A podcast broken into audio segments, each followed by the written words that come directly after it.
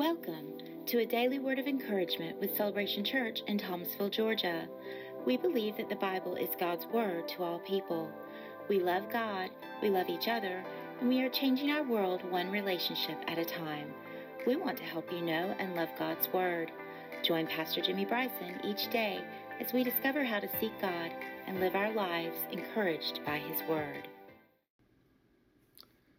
Stephen Olford wrote, "Revival is that strange and sovereign work of God in which He visits His own people, restoring, reanimating, and releasing them into the fullness of His blessing. Revival is ultimately Christ Himself seen, felt, heard, living, active, moving in and through His body on earth." Listen to the beginning of that statement again. Revival is that strange and sovereign work of God in which He visits His own people. We've been praying Psalm 85, verse 6 in recent weeks. Will you not revive us again that your people might rejoice in you? 2 Chronicles chapter 7, verse 14. We've been in all week and we're going to be there for a few moments today. If my people, which are called by my name. Oh, stop. Olford was right. Revival is that strange and sovereign work of God in which He visits His own people. So when God says, if my people, which are called by my name, that's the people of revival, shall humble themselves and pray and seek my face and turn from their wicked ways, that's the prerequisites for revival. God said, I will hear from heaven, will forgive their sin, and will heal their land. Certainly, if God hears us, certainly, if God restores us, certainly, if God heals our land, that would be restoring, reanimating, releasing us into the fullness of His blessing once again. So, 2 Chronicles chapter 7, verse 14. We began yesterday talking about the prerequisites for revival.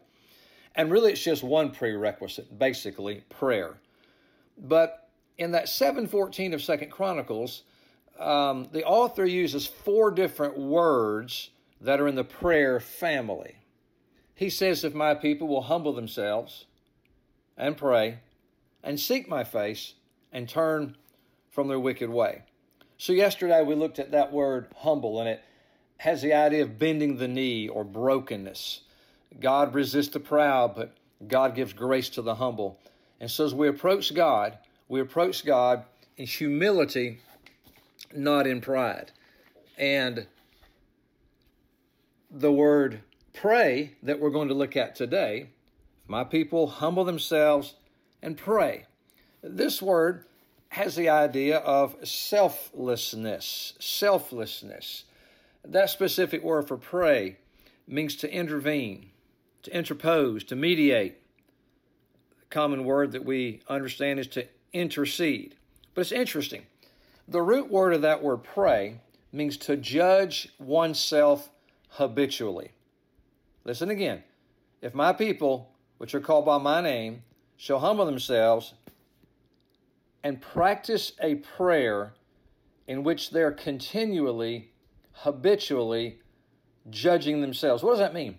That means we pray introspectively. Now, I know our prayers are directed toward God, our Father, which art in heaven. Our Father. We focus on the Father and pray.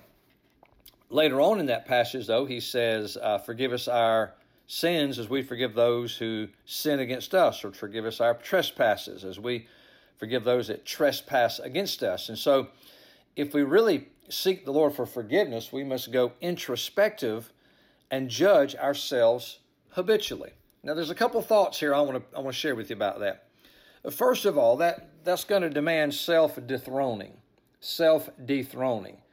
which if we humble ourselves, then we remove ourselves from the throne of our hearts, and we re-enthrone Jesus in our hearts. And so we're self-dethroning as we're coming to the Lord.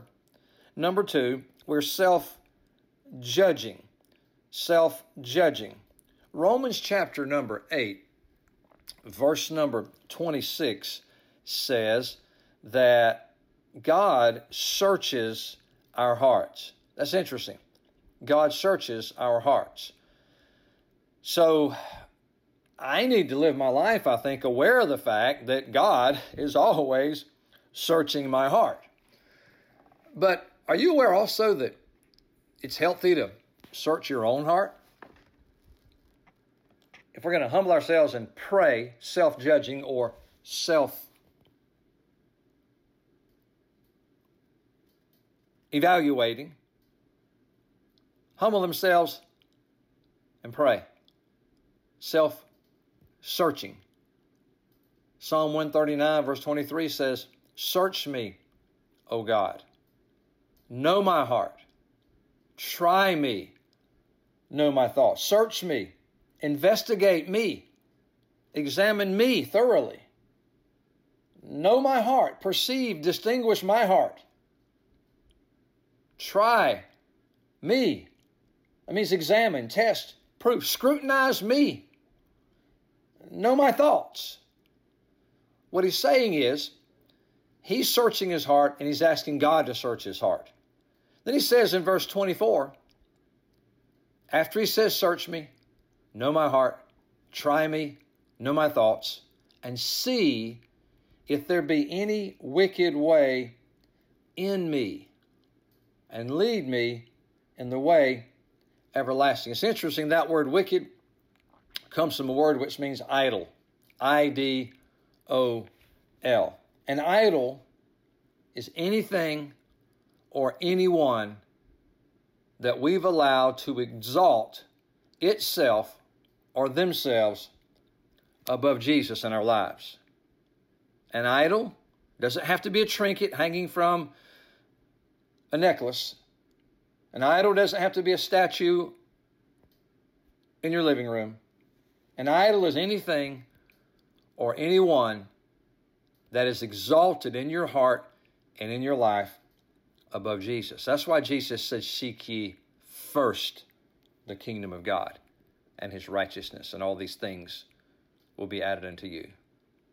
So if revival is going to come to a person or a people, we must pray. And that word pray means to habitually self-judge. Psalm 139, "Search me, know my heart. Try me, know my thoughts. Reveal to me any idol in my life and lead me in the way everlasting." Jonathan Goforth once said, "If revival is being withheld from us," do you kind of feel like revival is being withheld from you? "If revival is being withheld from us, it's because some idol remains still enthroned." Like, is there a roadblock to you and it seems like the heavens are closed to your praying and you just can't seem to get to that point of being revived? Some idol remains still enthroned.